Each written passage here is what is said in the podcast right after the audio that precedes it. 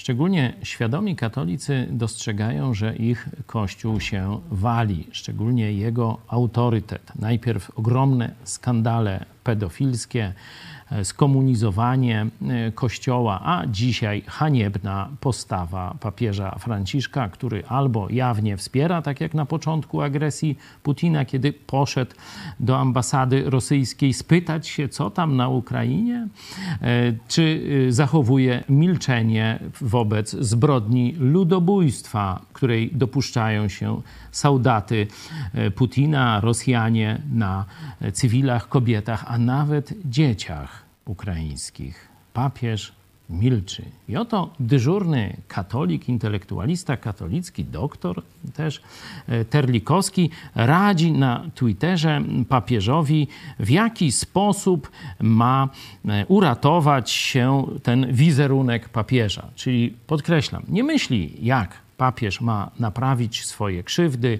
nie myśli, jak ma powiedzieć prawdę o swoich komunistycznych powiązaniach, nie mówi o nawróceniu papieża, tylko mówi, co powinien zrobić na zewnątrz, żeby uratować wizerunek głowy Kościoła rzymskokatolickiego.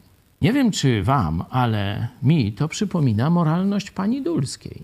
Mi to przypomina obłudę. Nie, żeby stanąć w prawdzie, nie żeby przeprosić, wyznać swoje grzechy, uratować wizerunek.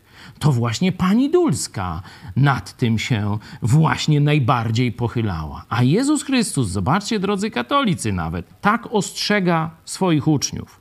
Strzeżcie się kwasu faryzeuszów. To jest obłudy, czyli udawania. Na zewnątrz wizerunek, w środku stos trupich kości i smród. Także, drogi doktorze Terlikowski, nawrócić papieża, tak, chronić jego wizerunek. Nie, to jest zakłamanie, to jest dulszczyzna, to jest obłuda wroga Kościołowi Jezusa Chrystusa.